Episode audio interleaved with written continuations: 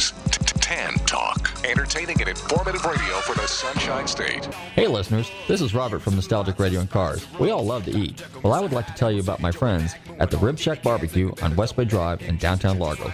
Their menu offers family sized takeout dinners like delicious ribs, chicken, beef, and pork or sit down barbecue dinners, sandwiches, and even desserts. They will also cater your party. Everything is barbecued fresh using real oak for that great smoky flavor. So visit my friends Corey, Jed, and Kurt at the Rib Shack Barbecue in downtown Largo, 600 West Bay Drive, or call them for a takeout order at 727 501 9090. That's 727 501 9090. They truly have the best smoking barbecue in town. Oh, and be sure and check out their great barbecue sauce. That's the Rib Shack Barbecue in downtown Largo, 727 501 9090. I'm telling Robert from Nostalgic Radio and Cars sent you. Where can you find the best tasting authentic Caribbean food in Tampa Bay? It's all at Island Vibes Caribbean Restaurant in downtown Largo. Island Vibes has delicious jerk chicken, fresh seafood, Caribbean soup, salad, sandwiches, and more. Don't miss happy hour from 4 p.m. to close and live entertainment on Friday nights. Check out Island Vibes Caribbean Restaurant at 351 West Bay Drive in Largo or call 727 240 4420. To check out their amazing Caribbean menu, visit SweetIslandVibes.com. Hey guys, this is Robert from Nostalgic Radio and Cars, and you know I dig stuff out of the 50s, 60s, and 70s. Well, I'll tell you what, there's a shop in town specializing in vintage, retro, mid century collectibles. Everything from toys, games, pinball machines, video games, fashion items, TV lunchboxes, slot cars, models, and more. Bobby, what's the name of that store? The Cool Shop. Yes, located at 9265 Seminole Boulevard in Seminole, Florida. Give them a shout, 727 201 9489. TheCoolShop.com. Ladies and gentlemen, from Los Angeles, California, the Doors. See the doors as they have never been seen before. You know the day destroys the night, night divides the day.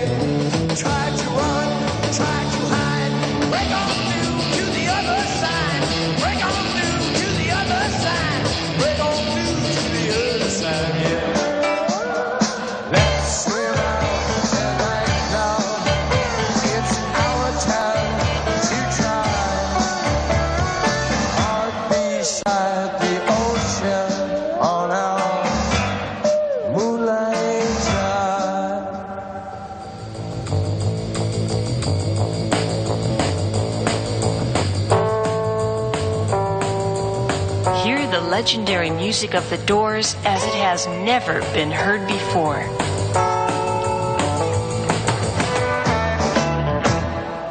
When you're strange, faces come out of the rain. When you're strange, no one remembers your name. When you're strange, when you're strange, This is the end, beautiful friend. This is the end.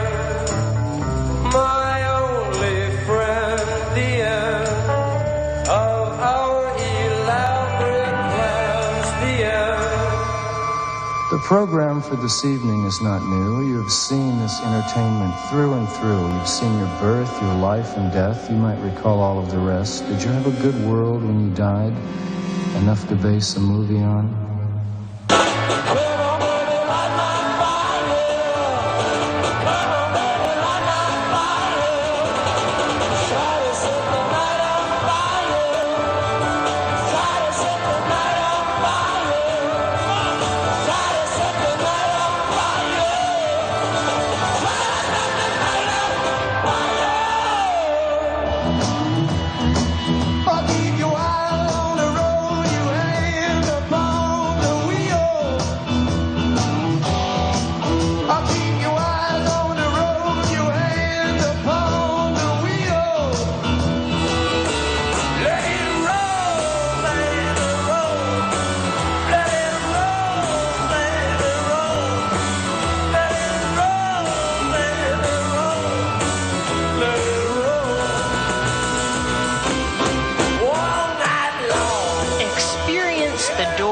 Never before in concert, on film, and behind the scenes in an all music video album of greatest hits and classic performances.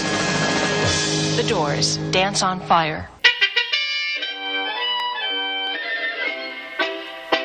Set the Wayback Machine. Yes, sir, Mr. Peabody. Hi, this is Tom Johnston of the Doobie Brothers, and you are rocking with nostalgic radio and cars.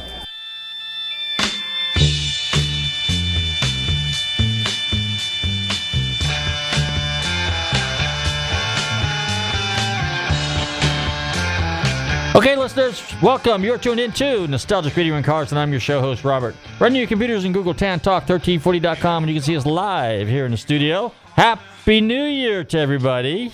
Don't forget to check out our Facebook page, Nostalgic Radio and Cars, and Bobby, you're better at that social media. Good evening, Bobby. How you doing? Hey, how are you? Um, we are on Facebook, Twitter, Periscope, and Twitter basically merged now. So Facebook, Twitter, YouTube, and LinkedIn at NRC on air and at Nostalgic Radio and Cars.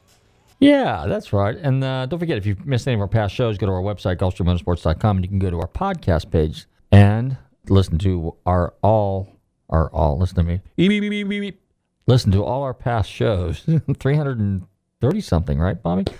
And uh, we're our six years and eight months It'll and be an- it'll be another new year once you finish once someone were to finish finish listening to them. Yeah, that's right. That's right. That's right. So anyway, happy New Year to everybody. You know, this has been a pretty exciting year for uh, all of us, I guess. You know, I'm not going to say it's been the greatest business year or anything like that, but I'll tell you what, it's been uh, certainly exciting in the in the media world at any rate. And you know what? Nostalgic Getting Cars, we were originally going to do just a kind of like a, a a blah blah blah blah show, you know, for you guys. But uh, we got a really really exciting guest for you coming on this evening. That's uh, very well known in the music world, and uh, we kind of gave you guys a little bit of a hint. And uh, so this gentleman will be coming on later. He's well known in the uh, film producing world, TV world, and uh, and music producing world. So we're delighted to have him on the show this evening. And you know, last week we had Jay Leno on, you know, which was a really nice treat, a nice surprise, and a wonderful Christmas present. You know, and uh, so we look forward to having him on. Uh, you know, hey, maybe for lucky, you know, a couple times a year. So, and he's a car guy and he likes talking about cars, and he's friendly, and uh, and he's just you know really extremely knowledgeable. You know, so when you carry on a dialogue with a guy like Jay Leno, you can talk about just about anything, even if I bumble through it from time to time, which I've been known to do. But this guy, you know, I mean, his car collection is it's it's estimated that it's only a mere hundred cars, and someone said once it's probably more than that because they've been in his garage. And by the way, we were invited to go there as well. And uh, and his motorcycle collection, I believe, consists of also somewhere around 100 vintage motorcycles. And um, so, but hey, you know, I can tell you from experience, you know, somebody might say they got 50, 60 cars, but uh, they probably got more. And uh, I don't know a lot of guys really that are downsizing unless they're really, really up in age. Of course, speaking of cars and shows and auctions and all the other good stuff, in uh, the first week of January, January 6th through the 7th, our good friends at National Parts Depot is having their All Ford show. And uh, that they do every year at Silver Springs. And it's an annual event. And I would say there's probably over a thousand Ford powered vehicles that will be there. So whether you got a Mustang, whether you got a Torino, whether you got a Thunderbird, whether you got a Triumph TR4A, which I saw a couple years ago that had a had a Ford motor in it, whether you got a Sunbeam Tiger, whether you got a Griffith, whether you got a Ford Capri, you know Mercury Capri. Remember those back in the '70s? They were pretty cool cars. Came with a, uh four cylinder and a six cylinder. I actually had one for a while too. I had a little 2300 in it. Pinto, if you got a Pinto, you know, you're welcome to bring your Pinto. Any of your late model cars, uh, all your 50s, 60s, 30s, 40s, even Model A's, Model T's, they'll all be there. And Of course, our good friends up there, the Schmitz, which is NPD, will be sponsoring this event, and they'll have their cars up there. So it's a lot of fun. I believe it's Friday, Saturday, and Sunday. In the old days, the way they used to do it, I think it's just two days this time, but it used to be Friday, Saturday, and Sunday. So what they would do is on one day, like on Friday night, they would have a you know like a little get together and uh, and everybody would just kind of hang out at NPD or something like that. They'd do a drive, a cruise, a dinner thing, and whatnot. And then on Saturday, I think they just did all Fords, and then on Sunday was all Mustangs or something like that. Or it was you know cars 1950 or 64 and older, and then 65 and newer or the next day or something like that. So I think what they do now is they just do a Friday Saturday deal. So we're looking forward to that. Also, that same weekend is the beginning of Mecum's auction. Now, I have a couple radio show giveaway tickets, right, for the Mecum guys. So if someone wants to call in, the number here is 727 541. No, wait a minute, not that one. 727 441 3000. 727 441 3000. We have a set of tickets to give away.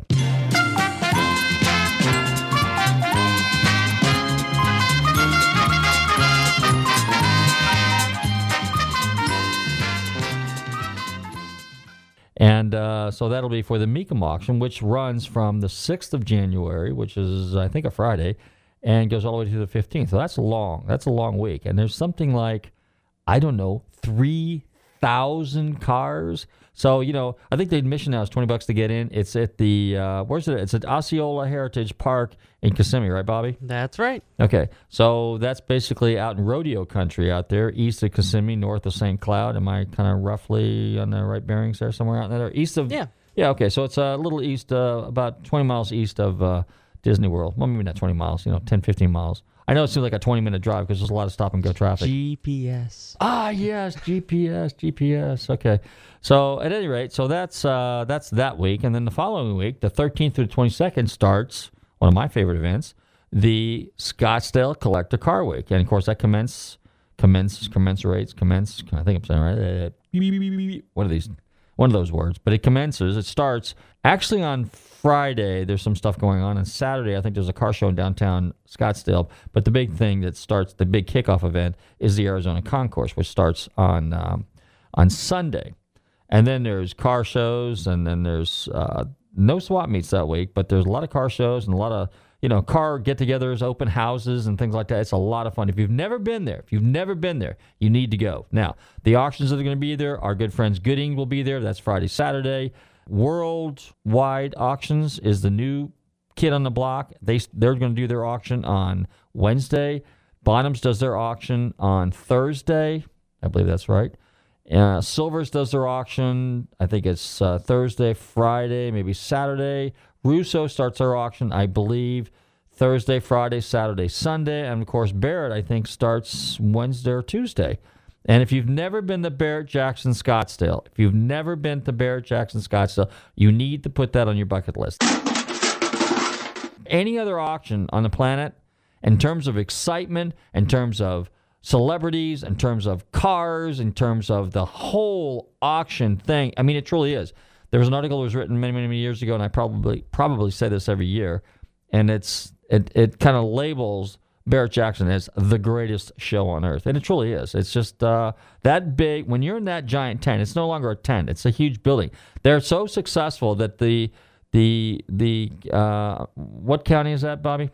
Maricopa County, right? Yes. Okay, Maricopa County, city of Scottsdale, which you know, uh, it, and Maricopa County is huge, right? But I think it goes all the way down to like Tucson or something like that. It's it's the whole uh, Phoenix area, Tempe, Mesa, everything, Glendale, Deer Valley. We don't have a stretch of land in Florida big enough to.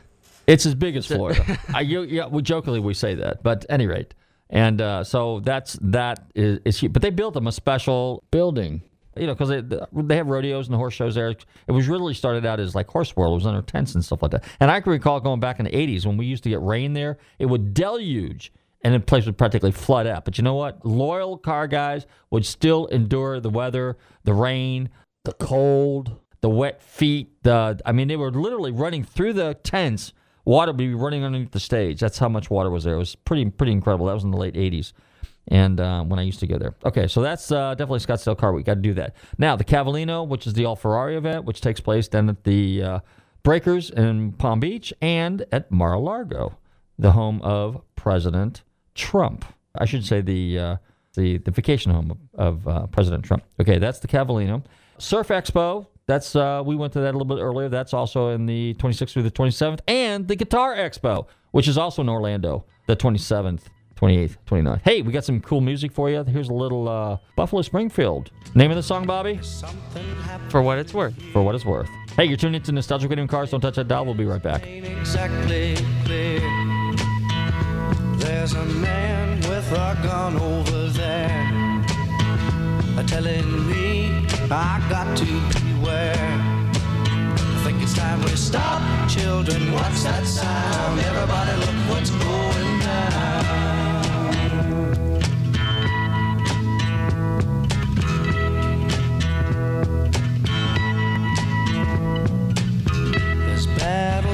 Lines being drawn.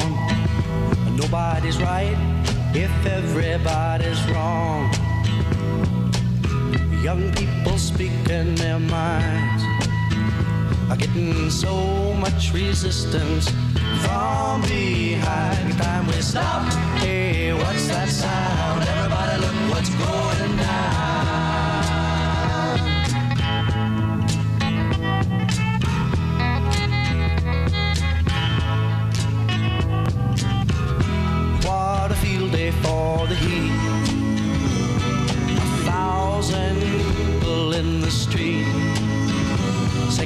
Songs and a carrying signs.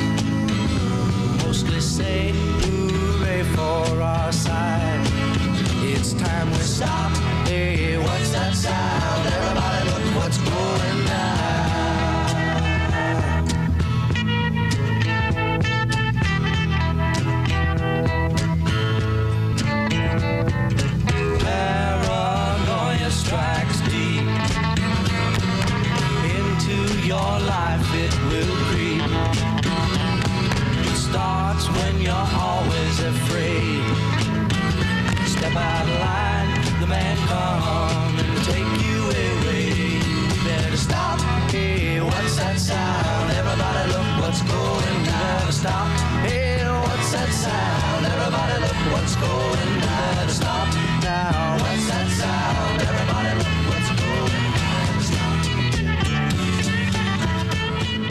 Listeners, this is Robert from Nostalgic Radio and Cars. We all love to eat. Well, I would like to tell you about my friends at the Rib Shack Barbecue on West Bay Drive in downtown Largo. Their menu offers family-sized takeout dinners like delicious ribs, chicken, beef, and pork, or sit-down barbecue dinners, sandwiches, and even desserts. They will also cater your party. Everything is barbecued fresh using real oak for that great smoky flavor. So visit my friends Corey, Jed, and Kurt at the Rib Shack Barbecue in downtown Largo, 600 West Bay Drive, or call them for a takeout order at 727 501 9090. That's 727 501 9090. They truly have the best smoking barbecue in town. Oh, and be sure and check out their great barbecue sauce. That's the Rib Shack Barbecue in downtown Largo, 727 501 9090. I'm telling Robert from Nostalgic Radio and Cars sent you. Where can you find the best tasting authentic Caribbean food in Tampa Bay? It's all at Island Vibes Caribbean Restaurant in downtown Largo. Island Vibes has delicious jerk chicken, fresh seafood, Caribbean soup, salad, sandwiches, and more. Don't miss happy hour from 4 p.m. to close and live entertainment on Friday nights. Check out Island Vibes Caribbean Restaurant at 351 West Bay Drive in Largo or call 727 240 4420. To check out their amazing Caribbean menu, visit sweetislandvibes.com. Hey guys, this is Robert from Nostalgic Radio Cars, and you know I dig stuff out of the 50s, 60s, and 70s. Well, I'll tell you what, there's a shop in town specializing in vintage, retro, mid century collectibles. Everything from toys, games, pinball machines, video games, fashion items, TV lunchboxes, slot cars, models, and more. Bobby, what's the name of that store? The Cool Shop. Yes, located at 9265 Seminole Boulevard in Seminole, Florida. Give them a shout, 727 201 9489. TheCoolShop.com. Hi, this is Nick Mason from Pink Floyd, and you're listening to Nostalgic Radio and Cars. Okay, we're back, and you're listening to Nostalgic Radio and Cars. And don't forget, every Wednesday night between 6.30 and 9.30 p.m. at the Island Vibes Restaurant over in downtown Largo on West Bay Drive. It's open mic night. Bring your guitar, bring your harmonica, bring your saxophone, bring your body, bring a lot of ambition and a lot of talent. And it's open mic night where you get to be the talent. And since we're on the music thing this evening, that uh, was a liner from Nick Mason that was done a few years ago when we were out at uh, Pebble Beach. That's another place you need to put on your web on your web on your on your bucket list. We put it on our website. yeah, we put it on our website. Yeah, you guys got to put it on your bucket list. But you know, g- getting back to that, you know, now, now all these events I just talked about the NPD thing, the Silver Springs, the Mecum auction, Scottsdale Car Week, the Cavallino, the Surf Expo, which is kind of cool if you're into water sports and and all that kind of stuff. Um, that's definitely where you want to go check that out. It's at the Convention Center in Orlando, and of course the Guitar Expo. We were there last year. If you're into musical instruments like guitars and stuff like that, which is predominantly predominantly, here I go tripping over my words again. Okay, so in case you just tuned in, I that's whenever I trip over my words and I can't say things right. I always just kind of like do that. You know, it's kind of like my uh, my own private little um, personal sound effect there. But anyway, so the Guitar Expo was kind of cool because uh, there's some local guys here that'll show up. There's people from all over the state and the southeast that show up at that particular event. Now, this is not just uh, uh, you know they have guitar expos around the country, but this is the biggest one in the southeast. And uh, so Morty does this one, and we'll have Morty on probably in a couple weeks, and he'll be talking a little bit about the guitar expo again. And it was pretty cool because they had a lot of really neat vintage stuff. So if you're into, and I'm primarily a Fender guy, but I, and I'm not a very good guitarist, but I like guitars, and um, and I, and I like Gibsons, and um, course, one of my favorite Gibsons is a Gibson SG, which has been played by most noted artists such as Robbie Krieger of The Doors, Frank Zappa, Tony Iommi from uh, Black Sabbath, um, the early days of Carlos Santana, ACDC lead guitarist, and uh, uh, Derek Trucks. He uses a SG, which is really a beautiful, beautiful guitar. And uh, Gibsons have basically glued on necks. That was uh, their their trademark. Has a little bit of a different sound. They use uh, P90s and then later used humbuckers, which are dual um, uh, wound pickups. And then, of course, Fenders, as most notably, is the ones that I use are like Fender Mustangs, which was kind of cool, which was like a student guitar out of the 60s, named after the car. And they made the Music Master, the Bronco, and so on. That was their entry level. And then, of course, they came out with the um, with the uh, Strat, which Eric Clapton and Jimi Hendrix made famous. Now, I think we've got our guest on the line, so what we're going to do is I'm going to pipe down for a few minutes. We're going to play a little uh, music and then a little movie clip, and then we're going to introduce our guest. We're going to have some really, really interesting dialogue a little bit later. So uh, don't touch the dial. You're tuned into Nostalgic Radio Cars. We'll be right back.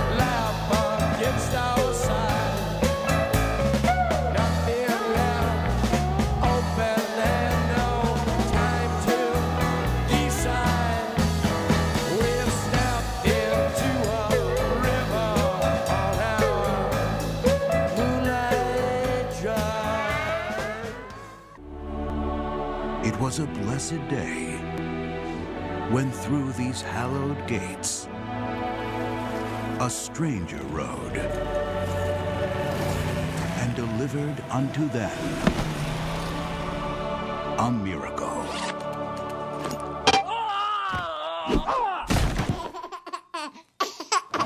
This spring, What is that gadget? This is an iPhone. iPhone. Uh huh. Hello? Hello? There's nobody there. get some mo Spread out. Mind your P's and Q's. Don't forget to dot the I's. Larry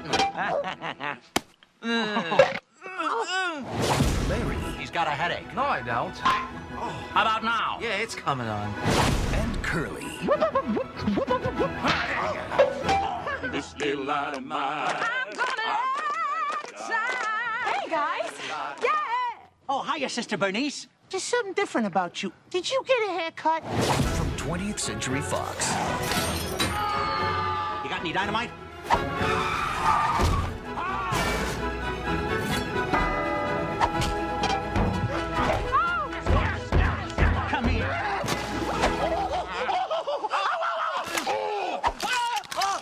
The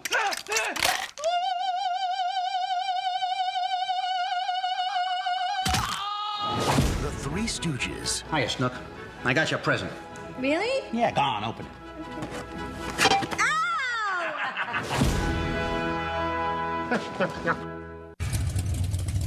Hi, I'm Pat Simmons from the Doobie Brothers, and you're listening to Nostalgic Radio and Cars.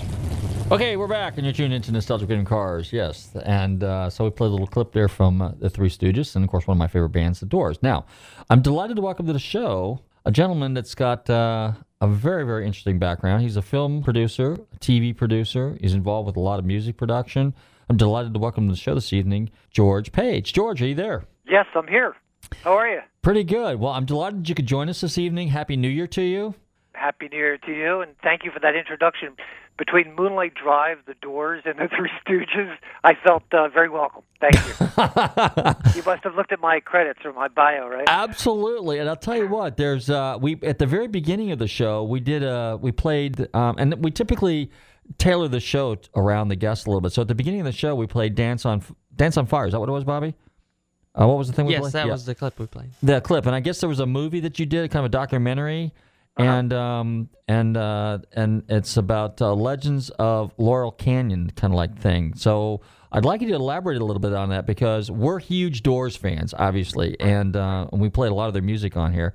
And uh, um and, and and Robert Krieger is probably one of the best guitarists. I mean, the, and just the Doors. If you think about it, it was just three guys three outstanding musicians, you know, and uh, they just did they just did a great job, you know, and uh, and and with, and then with Jim Morrison, you know, as a singer. So I mean, they that was just an outstanding band. But go ahead, elaborate on that mo- on that on that documentary a little bit. Well, it's interesting. I, I, uh, yeah, I'm, I'm also a big Doors. Obviously, always was a big Doors fan, and and uh, music was a an part, important part of uh, of growing up for me, and uh, as it was for all of us, it was the soundtrack of my life. And uh, so I, I actually was a college instructor at the University of Vermont part time and a full time ski instructor in Vermont in a ski resort called Sugarbush. And uh, prior to that, I was a, a college instructor at Salem State University, uh, teaching educational media. And then I moved. Uh, then on weekends, I would go up and, and ski Vermont, and I fell in love with Vermont. And I, so I just following year, I I quit uh, the university and I, I moved up full time as a full time ski instructor, and then I got a part time job as uh, as a college teacher at the University of Vermont, and uh, and used to hang out with my buddies over at uh, a bar in Sugarbush called the Blue Tooth, which is no longer there. I understand. And then uh, one night they came to me and they said, "You know what? There's uh, we're opening up. They just hired us as a local band. We're opening up for Johnny Winter at uh, at the college, and uh, you want to help us out and uh, help carry equipment." And I said, "Sure." So I I helped these guys move equipment and uh, and uh, and we got to the you know we got to the concert, set up all the equipment, and uh, the auditorium was full, and uh, and and the sound guy was having a hard time, couldn't get the sound system going, and Johnny Winter's road manager was freaking out, and said, um, uh, and and was yelling at his sound guy and saying, "Look, you know we're gonna we're gonna have a riot here if we don't get this thing going." And I, so I walked up to him and I said, "Could I help out?" And he said, "Who are you?" You know, kid. Yeah, if you can hit, if you can save the night, yeah, sure, go ahead. So I knew nothing about sound equipment, and uh, I did what I did at home with my stereo. If it doesn't work, I start at the plug. So I went, I started at the plug, and I followed this long cord, industrial cord, and suddenly I found that the extension cords weren't plugged in. I plugged them in backstage. Suddenly, the whole sound system kicked in, and uh, I saved the night. The guy came up to me and asked me what I did for a living. I said I teach at the university, and he says, "Why don't you you want to go on the road with Johnny Winter?" And I said, "Hell yeah!" So I went on the road with Johnny Winter as a sound man. They fired a sound man, hired me as a sound man. I quit my job at the university. Next minute, I was in the music business. And then I went on to uh, record with. I became road manager for Johnny for Edgar Winter's White Trash with Rick Derringer in New York City, and and then after several months of that, they fired me. Uh, I here I had a master's degree, former college instructor. I was a roadie for uh, Johnny Winter, and they fired me because at three o'clock in the morning, all the women, girlfriends of the band members, wanted me to go out to New York City and buy them cigarettes. And uh, I gave, I guess I rolled my eyes, and the girls got mad at me. And they had me fired. So I went back to Vermont, and um, and then uh, I met a Hollywood producer, and uh, he said, "Look, why don't you move to New York and represent my company?" And uh, so I left the university a second time, moved to New York, back to New York City, where I'd just been fired, you know, the year before by Johnny Winter's people, and uh, and I became a representative of a Hollywood production company, having no idea what I was doing. And they said, "Look, you got to develop ideas. You got to develop ideas for us." And I, I, I went to Showtime and HBO, all these networks, and and they introduced myself, and you know, just pretended that I knew what I was talking about, and and uh, started, you know, generating some business. And but I needed a production. I needed something to really make a name for myself, and that would really help me to step up. And and of course, I was a music aficionado. I loved the Doors, so I tracked down a guy named Ben Edmonds, who was a big time rock writer at the time, and and uh, and Ben was managing the Doors. So I said, listen, I want to do a retrospective, a documentary on my favorite band. And uh, he he said, "Well, that's a great idea. Let me talk to the guys." Came back to me and he said, "No." They they all said no. And uh, I said, "Well, why?" They said, "Well, you need to option the rights." And I said, "Well, I don't have any money to do that." And he says, uh, "No, then you can't do it." So I and I I I persisted, I persisted, and I came up with ideas how to do it. And then finally, after months of wrangling, they, I think they said yes just to shut me up and get me out of their hair. And and uh, next minute, I signed a contract, you know, with the Doors to produce this retrospective. And um, so I, I I sold it to Universal uh, Pictures, uh, Home Entertainment.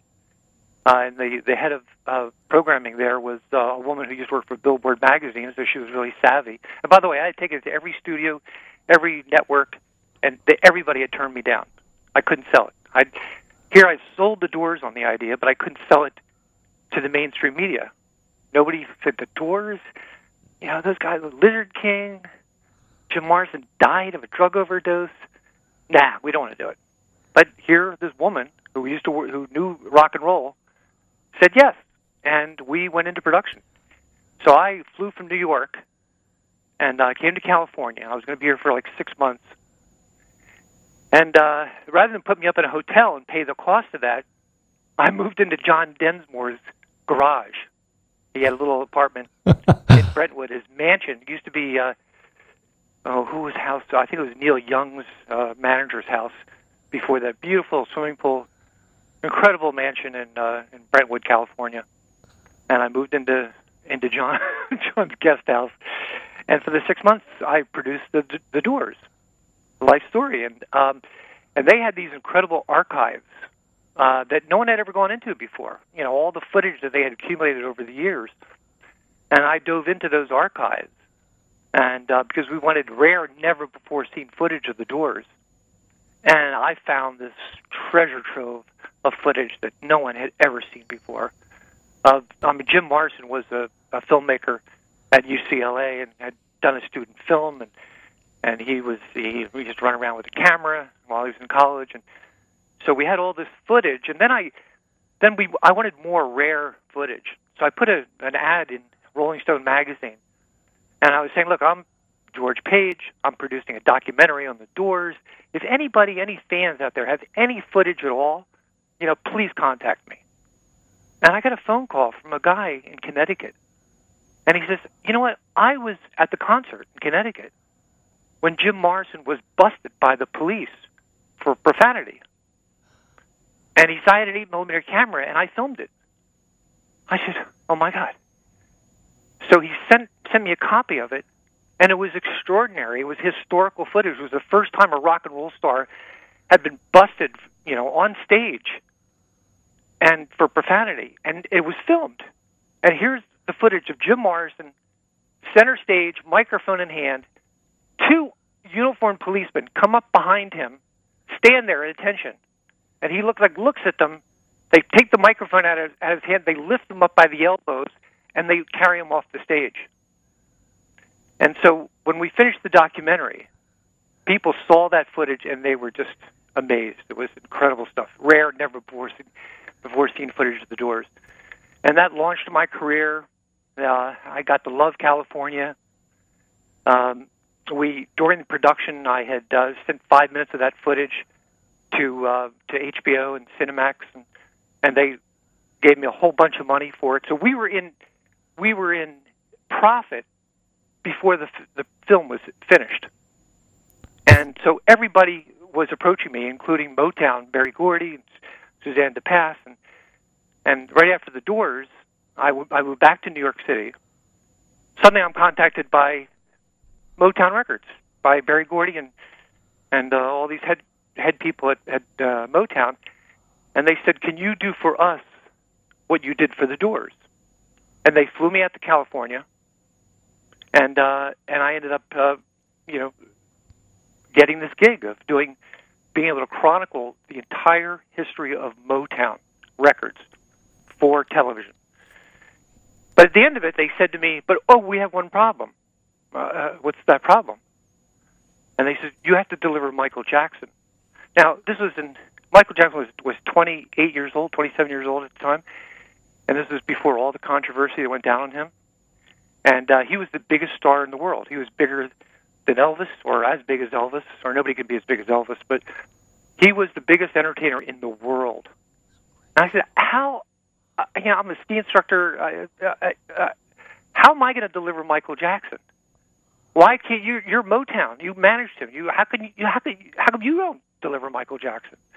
And they said, "Well, we just went to him for a favor for Motown 25, and and we, you know, we begged him to do it, and he finally agreed to do it. We can't go back to him for a second favor. We used our all our favors up. So by coincidence, my attorney, who happened to be the Doors attorney, and they beat me up on the deal. My, my lawyers, in, I used lawyers in New York for the Doors deal, and the Doors attorneys, John Branca, they were so good. They beat me up so much. But when I came to California, I hired them as my attorneys. and uh, so I went to John Branca and I said, John, I got this series. I got a millions of dollars in, in production here, but I, I have to deliver Michael. So he said, Well, let me talk to Michael. So I get a phone call back the next day. I'm in my I'm in this office at Motown, and the secretary starts screaming, and they said, "Michael Jackson's on the phone. Michael Jackson's on the phone." And I pick up the phone. I said, "Hello," and I heard this voice. "Hello, George." I said, "Yes." This is Michael Jackson. I, I said, "Oh, okay." He says, "I can't do it." I said, "Why not?" He says, "I'm too young." He said, "When you do a retrospective like Jim Morrison, he's dead, and that I understand." He said, "I'm 27 years old. I've got my whole life in front of me. I can't do a retrospective of my life." I said, "But Michael, you've done more in these 27 years than any artist would do in their entire lifetime." I said, "You've accomplished so much." I said, "I couldn't put. I'm going to have a hard time putting what you've done in these 27 years into a film, let alone your entire life." So I, why don't we do it? And he says, "Let me think about it." And so I was ready to go back to New York. Everything was just a disaster. And I get a phone call the next day. And the secretaries are screaming, It's Michael Jackson on the phone again. And I pick up the phone. He said, George? He said, This is Michael Jackson. I said, I know, I know. And he said, I'll do it on one condition. I said, What? That you use my title. I said, Okay, what's the title? And he said, Michael Jackson, colon, the legend continues, dot, dot, dot. That way, in 25 years, when I'm in my 50s, we can get together again. And we can do the rest of my life story. And done. So I rented a little house on the beach in Malibu. I moved to California. And uh, I started producing the Motown and Showtime series and uh, and Michael was such a perfectionist, such a perfectionist. And this is 1987, 86, 87. And he said someday people at their home, in their home, will be able to stop pictures, and you'll be able to study, look at every frame by frame. So he's, I want you to take out all the close-ups of me in all my music videos, and all the medium shots and all the close-ups. I don't want people to see my face up close. That was because that was before he had colored his face, before he had some plastic surgery. You know, he uh, he looked different. And I told him, "You can't do that. I what am I going to replace? What am I going to replace the, that footage with? I can't. Music videos are cut to the music. That footage." He said, and I learned right there then, you never ever said say no to Michael Jackson.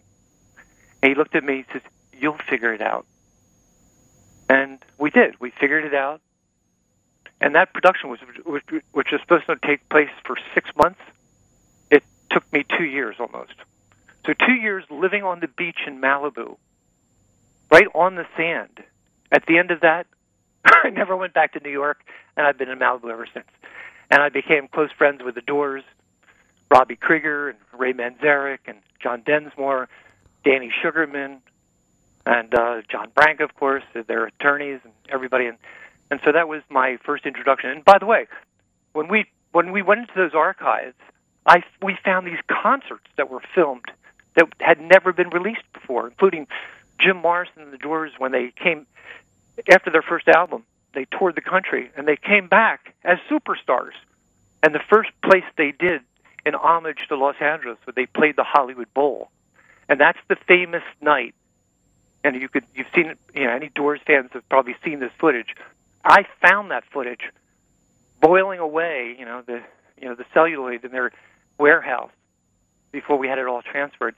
That was when Jim Morrison, at his finest, in his prime, I think he was doing the end, and uh, and the band's behind him, of course, and and uh, the lights are down low, and then Jim, with music playing in the background, Jim screams out, "Hey, Mr. Lightman, turn those lights down! Turn those lights down!" And you hear Ray Manzarek scream out from behind the organ, "Jim, we're filming." and Jim looks straight ahead to the camera. He says, "Okay," and he proceeds to do one of the greatest renditions of the end of all time. So that was my beginning of uh, music. That was the beginning of uh, this little college teacher, you know, living in the remotest part of uh, the United States, swearing that I'd never, I'd live and die in Vermont. Ended up uh, on the beach in Malibu, producing The Doors, and Robbie Krieger and I have remained friends all these years, and um, and Ray up until his death, and and uh, and now Robbie and I are are working on, on various projects together. And more importantly, the most important of all, is that uh, we're doing this project Art for a Cause, which you know about. Mm-hmm. Yeah, tell elaborate a little bit on that because uh, what a lot of people don't know, besides being a great musician, uh, Robbie Krieger's an artist. Yeah, yeah, he is. He, yeah, he's uh, his mother was an artist. You know, his mother taught him all the basics when he was young, and um, and then you know after he you know became famous on the Doors, and after Jim's passing, you know, uh, uh, Robbie just found himself gravitated back to art, and uh, and you know he one of his first paintings was inspired by the song, and and it's titled "Light My Fire." And the interesting thing about it is that you know, people, a lot of people don't understand this, but Jim Morrison was an incredible man, obviously. Not only as a musician, but when the band first formed, everything was centered, uh, was always centered around Jim. And Jim, it was Jim's lyrics. In fact, you played Moonlight Drive. It was mm-hmm. the lyrics to Moonlight Drive that really inspired the band members to say, my God, this guy has something. Because those lyrics are just earth shattering especially if you're from California, and sort it makes a lot, a lot of sense. It's it's really a, an homage to California and driving along Pacific Coast Highway. So, Jim Morrison said to everybody, the, the real money in, in music and rock and roll is in publishing. He who writes songs, you know, has makes the most money. Um, and so Jim said he all the lyrics, all the songs were written by Jim, and uh, but Jim split the publishing between all four band members. Even when at the very beginning, when people said, "Yeah, you got to drop these guys," you go, you know, you're the Jim Morrison show. He said, "No, we're the Doors." So Jim divided up the music publishing between all four guys, and no one had written any songs except for Jim. So Re- Robbie went to Jim and said, "Jim, I never wrote a song before. What do I do? How do you write a song?" He said, "Well, think of something universal. Think of a universal theme, something that 50 years from now people will will still relate to." So Robbie went home and he thought of the elements. You know, well, there's there's wind, there's fire, there's water. Wait a minute, fire, and that's where he ended up writing "Light My Fire," which was, you know, their signature song. And in 1967, it hit the the Billboard charts, and it beat out. There, there were two other Beatles songs on the charts. Stevie Wonder. I mean, it was amazing. And "Light My Fire" remained on the charts for for several weeks, and, and that was their biggest success. And that was written by Robbie. And and after that, Robbie went on to write most of the hit big hits. People don't realize this, but Robbie Krieger wrote most of the hits of the Doors, a lot with Jim's lyrics, and some some totally on his own. Uh, "Light My Fire," "Crystal Ship," "Love Me Two Times," "Spanish Caravan." Uh, the, list goes on and on. And so Robbie did this painting, Light My Fire, and when I saw it, oh my God, I, I flipped such a beautiful. It just pops. I love paintings with color, and so I, I asked Robbie if it was for sale, and he says, "No, this is this this painting means too much to me. It's not for sale." And he keeps it in his recording studio. He just built a beautiful, very expensive private recording studio. By the way, using Michael Jackson's mixing board that he and Quincy Jones did uh, Thriller on.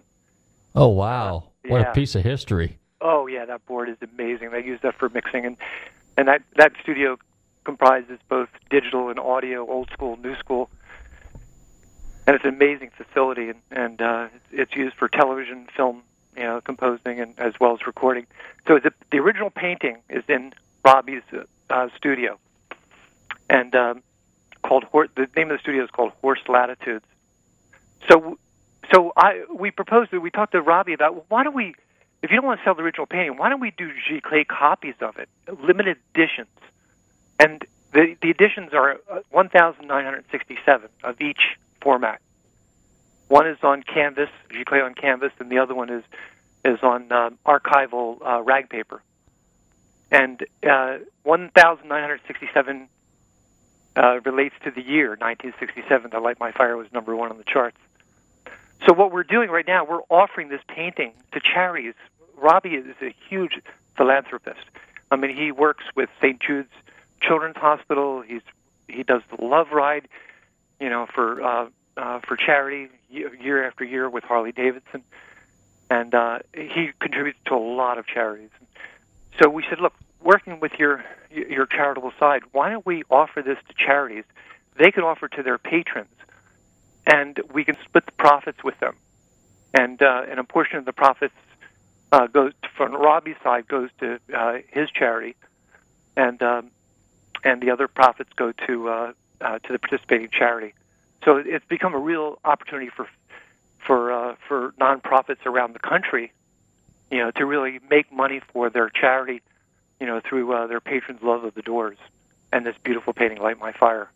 So the name of the company is Art for a Cause.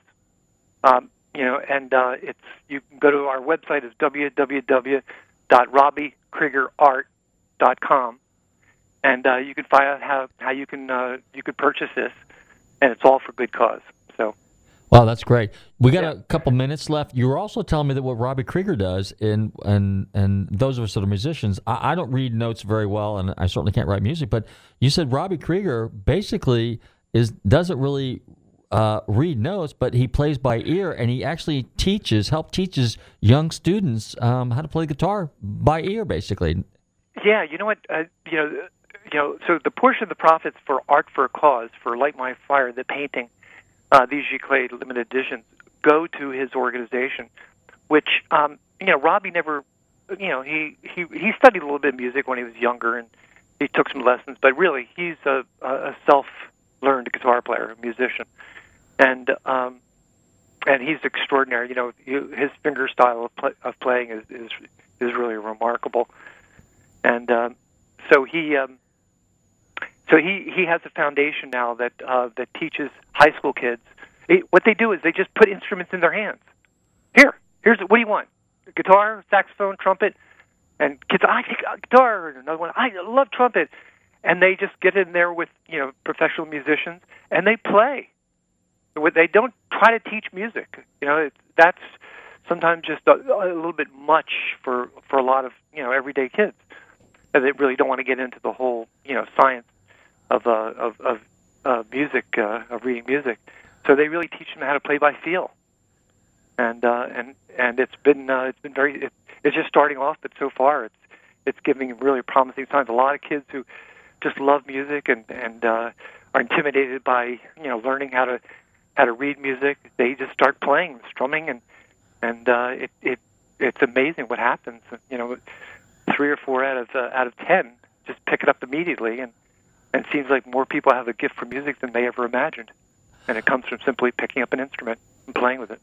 Well, what's real, real important, and I'm finding this out myself again here at my ripe old age, is it's practice, practice, and in in and you have to have an ear, just like you said, and and that's kind of what he that's his philosophy, and I'm amazed at how many people, if you look back, I mean, amazing musicians, Eric Clapton, uh, Jeff Beck, uh, Jimi Hendrix, all those musicians, they all started playing just because they listened to rock and roll or uh, you know jazz, blues out of the 50s, and just started practicing. And they developed an ear for it. And they just they may have taken a lesson or two, but the rest of it's all practice, practice, practice.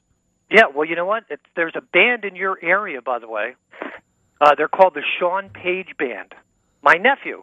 Really? And he's yeah, he's in Safety Harbor. Is that near you? Yes, it's it's five miles away. No kidding. Get out of here. Are you yes, serious? yes, yes. Safety Harbor. Oh my God. So sh- my nephew Sean Page. It's called the Sean Page Band. Yeah. He's the same way. He just picked up a guitar when he was a young kid, and he just started playing. And you know, the, he found something in his soul, in his heart that that he just like learned how to play on his own. And he can't read a stitch of music, you know, barely. And he comes from a Robbie Robbie Krieger School of Lear- Learning. And Wow. he's developed this great uh, following in your area, I understand. And uh, I see him on Facebook all the time. I got to get down there and see you guys. Yes. And uh, I, because I used to live in Treasure Island, you know, years ago. That's down the street.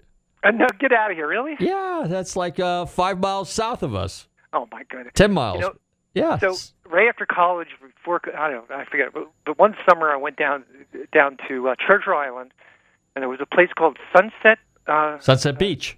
Sunset Beach. Yep. So I lived on Sunrise Avenue, Oh, you're kidding. and, and so everybody I knew on the planet, I would send postcards. George Paige, da da da, Sunrise Avenue, Sunset Beach, Treasure Island, Florida. All they had to do was see that address and say he's in paradise. That's amazing. That's absolutely amazing. Well, George, I'll tell you what. We're just about up against the clock here, but I'll tell you what. When you do come to Florida, let me give me advance notice because what we'll do, we'll just bring you live into the studio and you can tell all kinds of stories. Would you be willing to do that? I'd love to do that. I, And- I have a million stories. So Excellent. I'm a lucky guy for the experiences I've had in, in rock and roll and, and all the movies and everything I do right now. Music is a big, big component of everything I do. Robbie is uh, composing music for several of my movies. And uh, so, yeah, I'd be loved. I'd love to come down there and talk to you guys All right, more and- and relate some of my experience. Great. And be sure and tell your nephew to get a hold of us, okay? I, I will. I'll put him in touch with you. Okay, super. Now, I'm sure you know that our closing song here. This has got this is one of my favorites. But anyway, the Doors break on through to the other side. George, I want to thank you very much for taking some time out, and uh, you know this, and and again, happy New Year to you. Let's definitely stay in touch. I want to thank my special guest this evening, George Paige, film producer, TV producer, music producer. George, thank you very much for coming on the show tonight. I want all my listeners to have a great, great, great New Year. Be sure to check out our website, GulfstreamMotorsports.com. Don't forget to like us on Facebook, all that other good stuff. And we'll see you at some of the car shows. In the meantime, everybody stay safe, drive carefully, love your family, and Happy New Year. Take care, George. Thank you very much.